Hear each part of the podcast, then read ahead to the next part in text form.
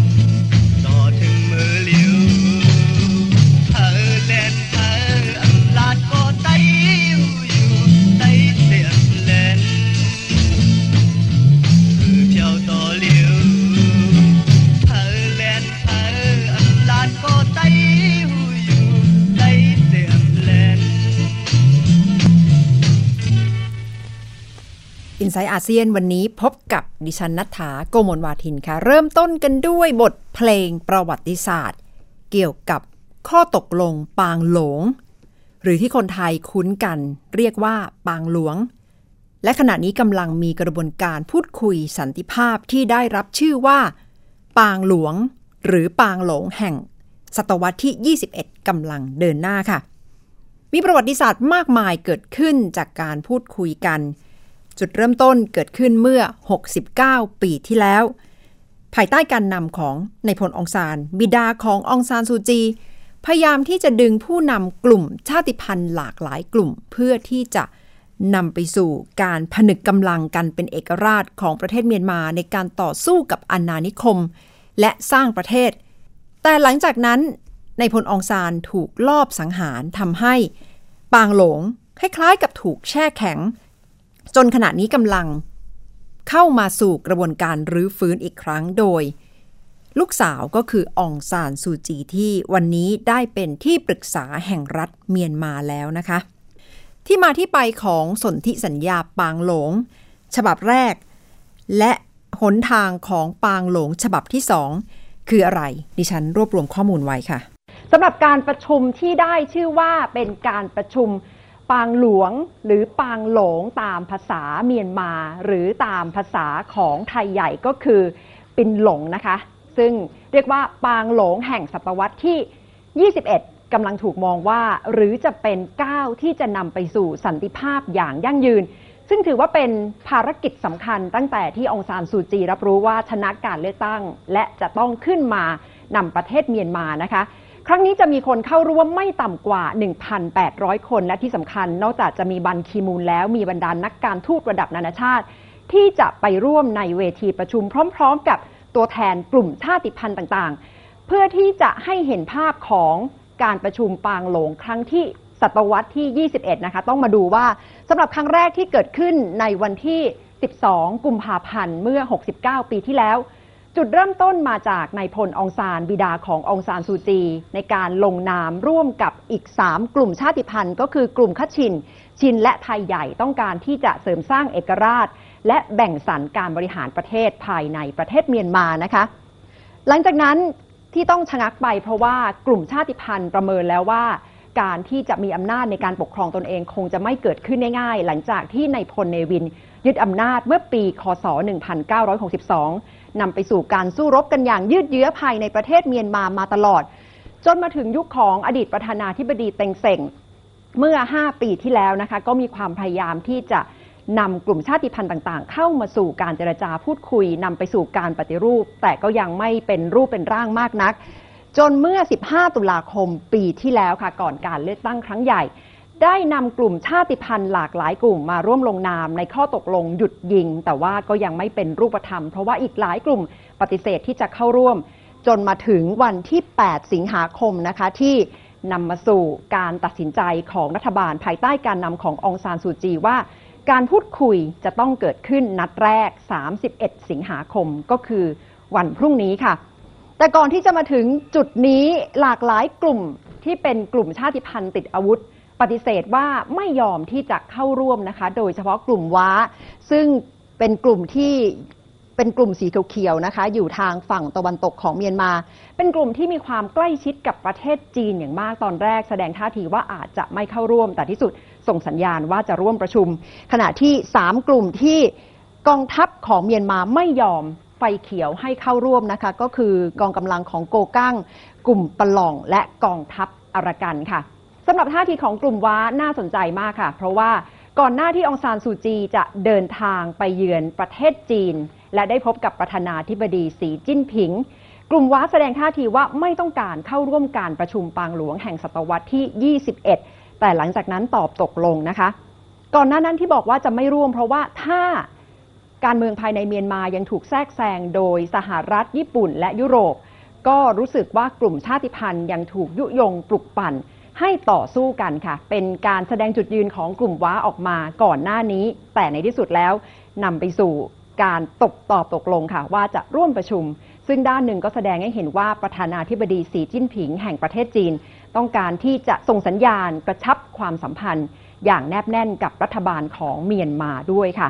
และสำหรับการประชุมปางหลวงที่จะเกิดขึ้น เริ่มต้น ครั้งที่ 2 นัดแรกในวันพรุ่งนี้ ซึ่งจะเกิดขึ้นต่อเนื่องกันไป 5 วัน ก็จะเป็นการสารต่ออุดมการที่เริ่มต้นไว้โดยในพลองซานนะคะ ซึ่งขณะนี้องซานซูจี บุตรสาวก็กำลังเดินหน้าทำหน้าที่นี้ โดยระบุว่าสันติภาพมีความสำคัญอย่างยิ่งสำหรับประเทศเมียนมาค่ะ และก็ได้เปิดฉากขึ้นแล้วนะคะ ขณะนี้การพูดคุยเข้าสู่วันที่สองแล้วสำหรับ การประชุมปางหลวงแห่งศตวรรษที่ 21 เปิดตัวมาวันแรกคึกคักอย่างมากนะคะ และได้เห็นภาพความหลากหลาย ความสวยงามที่ผู้นำชาติพันธุ์กลุ่มต่างๆ ที่เข้ามาหารือถ่ายภาพร่วมกันพร้อม ๆ กับองซานซูจี และผู้นำกองทัพ ซึ่งถือว่าเป็นภาพประวัติศาสตร์อีกฉากหนึ่ง อีกภาพหนึ่งของสังคมเมียนมานะคะ ซึ่งกำลัง เข้าสู่ช่วงเปลี่ยนผ่านช่วงของการสร้างประเทศ และขณะนี้ภายใต้การนำของท่านในพล ขององซานซูจีขออภัยค่ะ ขององซานซูจีบุตรสาวของท่านในพลองซานผู้เป็นพ่อก็คงจะรับรู้ถึงการสารต่อภารกิจสำคัญในครั้งนี้ด้วยนะคะ แต่ที่น่าสังเกตก็คือบันคีมุนเลขาธิการสหประชาชาติมาร่วมประชุม และก่อนที่จะเปิดฉากการพูดคุยสันติภาพ ประธานาธิบดี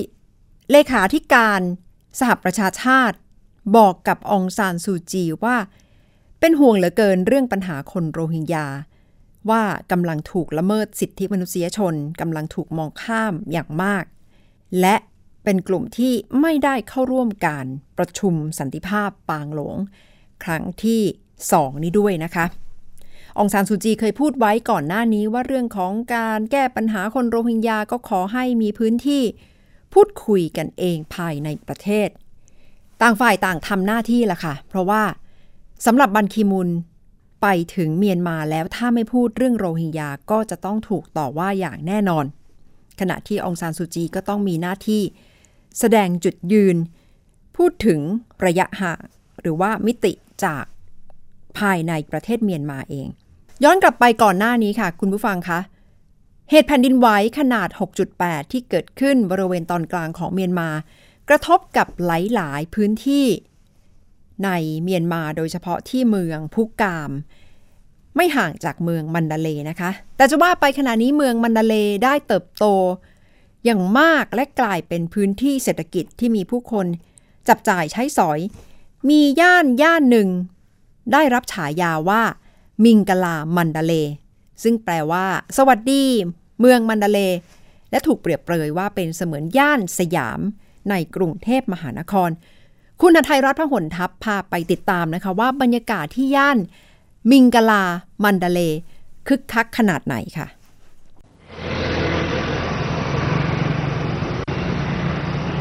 ย่านมิงกะลาบามันดาเล เติบโตขึ้นอย่างเห็นได้ชัด ภายในสองปี ย่านนี้มีการก่อสร้างอย่างรวดเร็ว ห้างสรรพสินค้า ร้านอาหาร ถูกสร้างเคียงคู่กับสนามฟุตบอลที่อยู่ฝั่งตรงกันข้ามทำให้ที่นี่กลายเป็นศูนย์รวมแห่งใหม่ของคนเมียนมา รัฐบาลเมียนมาให้ความสำคัญกับมันดาเลจนประกาศให้เป็นศูนย์กลางทางการค้า เพราะเป็นเส้นทางที่ค้าขายระหว่างอินเดีย จีนกับเมียนมา โดยประกาศให้เป็นเขตนิคมอุตสาหกรรม ตั้งแต่ปี 2533 มันเดเลถือเป็นเมืองธุรกิจที่สำคัญของเมียนมานะคะ นับตั้งแต่เปิดประเทศที่นี่มีการพัฒนาขึ้นอย่างรวดเร็ว นอกจากเป็นเขตอุตสาหกรรมแล้ว ที่นี่ยังถือว่าเป็นเมืองท่องเที่ยวที่สำคัญของเมียนมาด้วยค่ะ การเติบโตทางเศรษฐกิจจึงมาพร้อมกับการเปลี่ยนแปลงวิถีชีวิตของผู้คน โดยเฉพาะการแต่งตัวที่รับวัฒนธรรมจากต่างชาติมากขึ้น จากเดิมเราเคยเห็นชายชาวเมียนมานุ่งสรงเกือบทุกวัย แต่ตอนนี้คนรุ่นใหม่ เริ่มหันมาใส่กางเกงยีนส์รองเท้าผ้าใบ ส่วนผู้หญิงการแต่งตัวก็แปลกตาออกไป นันสันดาหินเล่าว่า เธอเรียนรู้การแต่งตัวจากเพื่อนๆ ที่รับวัฒนธรรมจากตะวันตกมากขึ้น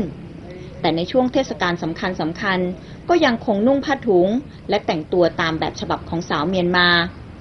การอยู่ในเมืองเศรษฐกิจทำให้เธอฝันอยากเห็นประเทศพัฒนาไปเหมือนญี่ปุ่น หรือสิงคโปร์ ဂျပန်တို့စင်ကာပူတို့ပေါ့နော်အဲ့လိုမျိုး ไม่เพียงแต่คนรุ่นใหม่เท่านั้นที่ฝันอยากเห็นบันดาเลเป็นแหล่งเศรษฐกิจแห่งใหม่ของเอเชีย ชายคนนี้ก็มีความฝันไม่ต่างกัน ဒီနှုံးเนี่ยလည်းမန္တလေးကတကယ်တကယ်ကြာဟိုစီးပွားရေးမြို့တော်ပဲလေဒီကျွန်တော်တို့ရဲ့ အပါမှာ ဒီဒီဒီအပါအပါစင်တာမှာတော့သူကစီးပွားရေးမြို့တော်ပဲဆိုတော့လက်ရှိလည်းစီးပွားရေးမြို့တော်ပါပဲဟုတ်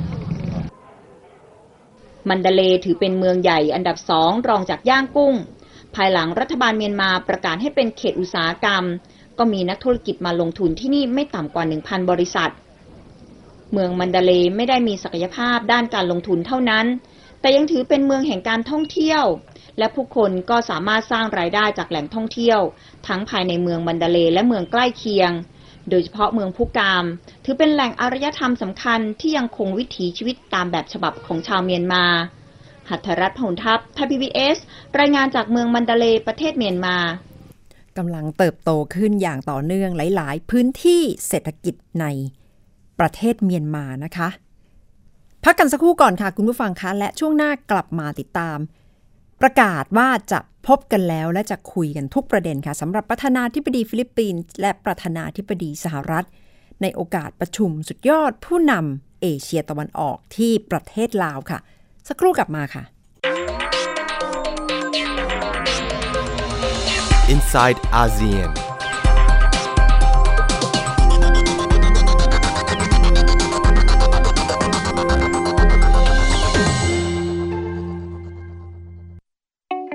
การรับชมไทย PBS ในวันนี้ จะไม่จำกัดอยู่แค่ช่องทางเดิมๆอีกต่อไป เพราะนอกจากช่องทางที่คุณคุ้นเคยแล้ว เรายังมีช่องทางที่หลากหลายมากขึ้น ทั้งเว็บไซต์ YouTube Facebook และโซเชียลมีเดียอื่น ๆ เลือกรับชมไทย PBS ตามช่องทางที่คุณต้องการได้แล้ววันนี้ Stay connected เชื่อมโยงถึงกันทุกที่ทุกเวลากับไทย PBS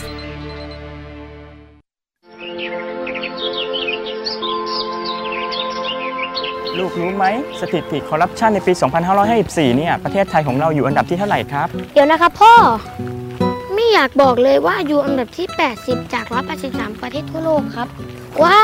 เกือบสอบตกเลยนะพ่อ ใช่ลูก และถ้าเราอยากให้ประเทศไทยเนี่ยใสสะอาดปราศจากคอร์รัปชันและเป็นที่หนึ่งของโลกเนี่ยเราต้องทำยังไงบ้างลูก อืมคนไทยต้องไม่ทุจริตครับพ่อเก่งมากเลยครับ ทำดีๆนะครับ แล้วรู้ไหมคนที่ไม่ทุจริตเขาเรียกว่าเป็นคนยังไงครับลูกก็ต้องเป็นคนดีอย่างผมกับพ่อสิครับ จับดีๆลูกพ่อ รู้ไหมเมื่อไหร่จะมีคนมาซ่อมถนนให้บ้านเราสักที คงต้องรอให้คนดีๆ อย่างลูกมาเป็นผู้แทนรัษฎรก่อนละมั้ง ปลูกฝังกันตั้งแต่วันนี้ ประเทศไทยจะไม่มีคอร์รัปชัน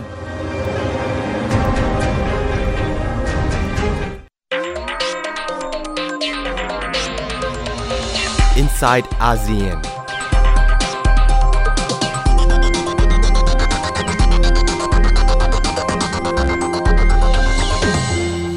คุณผู้ฟังกำลังอยู่กับ i n s i ซต์อาเซียนดิฉันนัฐาโกมลวาทินค่ะ คุณผู้ฟังคะขณะนี้กำลังมีการจับตามองนะคะว่าการประชุมสุดยอดผู้นำอาเซียน โดยเฉพาะการประชุมผู้นำเอเชียตะวันออกที่ประธานาธิบดีบารักโอบามาจะเดินทาง มาร่วมประชุมที่ประเทศลาว จะมีความเคลื่อนไหวอย่างไร เป็นครั้งประวัติศาสตร์สำหรับประธานาธิบดีโอบามา จะเป็นครั้งแรกที่เยือนลาว และเป็นครั้งสุดท้ายในฐานะ ประธานาธิบดีสหรัฐที่จะได้พบกับผู้นำอาเซียนค่ะ นอกจากผู้นำบรรดาชาติอาเซียนที่เตรียมจะพบหารือกับผู้นำสหรัฐแล้ว ที่ถูกจับตามองมากเป็นพิเศษก็คือแล้วจะสื่อสารพูดคุยกับประธานาธิบดีโรดริโกดูเตเต้แห่งฟิลิปปินส์อย่างไร โดยเฉพาะก่อนหน้านี้มีเรื่องที่อาจจะสร้างความ ทะแม่งทะแม่งสำหรับประธานาธิบดีโอบามาไม่น้อยนะคะ ด้วยความที่ประธานาธิบดีดูเตเต้ เวลาออกมาให้ความเห็น แล้วถูกมองว่าเป็นการพูดแบบพร่องๆออกมา โดยที่อาจจะไม่ได้ดูจังหวะเวลาหรือว่าความเหมาะสม เคยพูดมาแล้วก่อนหน้านี้ว่า สหรัฐไม่ควรที่จะมีอำนาจในการบงการประเทศต่างๆ และเคยกล่าวหาเอกอัครราชทูตสหรัฐในฟิลิปปินส์ว่าเป็นเกย์ เป็นลูกของผู้หญิงขายบริการ พูดออกอากาศสดๆ ทางทีวีเลยนะคะ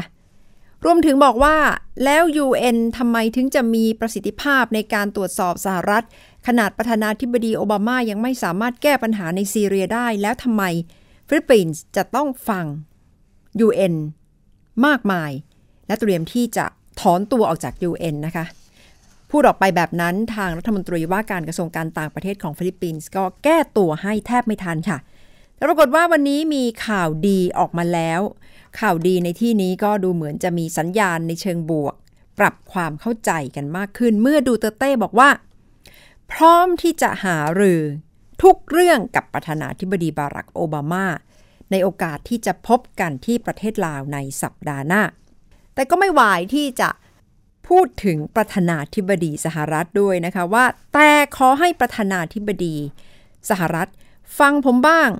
ก่อนที่จะหยิบยกประเด็นเรื่องสิทธิมนุษยชน เป็นเรื่องใหญ่ค่ะ เพราะว่าที่ผ่านมาดูเตเต้ขึ้นชื่อในเรื่องของการใช้มาตรการเฉียบขาดเพื่อที่จะจัดการกับปัญหา ค้ายาเสพติด ผู้ค้ายา ผู้ต้องสงสัยว่าค้ายา กลุ่มอาชญากรต่างๆ แล้วนำไปสู่การฆ่าตัดตอน หรือว่าการฆ่านอกกระบวนการยุติธรรม เป็นเรื่องที่สหรัฐ ระบุว่าเป็นห่วงมาตลอด และเตรียมที่จะหยิบยกเรื่องนี้หารือกับดูเตเต้ในการคุยกันระหว่างผู้นำสองประเทศที่ประเทศลาวค่ะ ดูเตเต้ก็เลยต้อง คล้ายๆ กับปรามปรามประธานาธิบดีโอบามา พูดอย่างเชิงไว้ก่อนว่า ผมนะ่ะพร้อมที่จะคุยกับท่านทุกเรื่อง แต่ท่านต้องฟังผมก่อน อย่าเพิ่งมาต่อว่าผมเรื่องสิทธิมนุษยชน คาดว่าทั้งสองฝ่ายจะหารือกันในวันที่ 6 กันยายนนะคะ และขึ้นอยู่กับว่าจะหารือกัน ลงลึกมากถึงระดับไหนดูเตเต้บอกว่า ขึ้นอยู่กับการพูดคุยกัน น่าสนใจเพราะว่าจะเป็นครั้งแรกในการออกงานในระดับสากล ระดับเวที ระหว่างประเทศระดับอาเซียนของดูเตเต้ซึ่งก่อนหน้านี้ตำรวจก็ได้เปิดเผยข้อมูลว่าตั้งแต่ดูเตเต้เข้ามารับตำแหน่ง ประธานาธิบดีฟิลิปปินส์มีคนถูกสังหารไปแล้วไม่ต่ำกว่า 200 คน และมีผู้ต้องสงสัยถูกควบคุมตัวไว้มากมายนะคะทำให้ขณะนี้บรรดาผู้นำของอาเซียนหนึ่งในคนที่ถูกจับตามองมากที่สุดก็คงจะเป็นโรดิโกดูเตเต้ค่ะ ว่าในการประชุมสุดยอดผู้นำอาเซียนจะออกลวดลายอย่างไรจะมี การส่งสาร สื่อสารด้วยถ้อยคำแบบใด มายังเวทีอาเซียน โดยเฉพาะเรื่องของทะเลจีนใต้ค่ะ ที่เป็นที่รับรู้ว่า ฟิลิปปินส์กับจีนขณะนี้กำลังบาดหมางกันหลังจากที่อนุญาโตตุลาการระหว่างประเทศตัดสินคดีว่าฟิลิปปินส์เป็นฝ่ายชนะคดี ในเรื่องการอ้างกรรมสิทธิ์เหนือทะเลจีนใต้ และในการพบกัน East Asia Summit ก็จะมีผู้นำจีนเข้าร่วมประชุมด้วย น่าจะเป็นภาพประวัติศาสตร์ที่น่าสนใจอย่างมากค่ะ วันนี้จะลากันไปด้วยบทเพลงเกี่ยวกับประเทศเมียนมานะคะ ส่งท้ายกัน บทเพลงที่ชื่นชู เชิดชูเมียนมานำไปสู่ความรุ่งเรือง ในห่วงเวลานี้ ทั่วโลกกำลังจับตามอง กระบวนการพูดคุยสันติภาพปางหลงแห่งศตวรรษที่ 21 ค่ะ ทั้งหมดคือ i n s i ซต์อาเซียนสำหรับวันนี้ค่ะ ดิฉันนัฐถาโกมลวาทิน สวัสดีค่ะ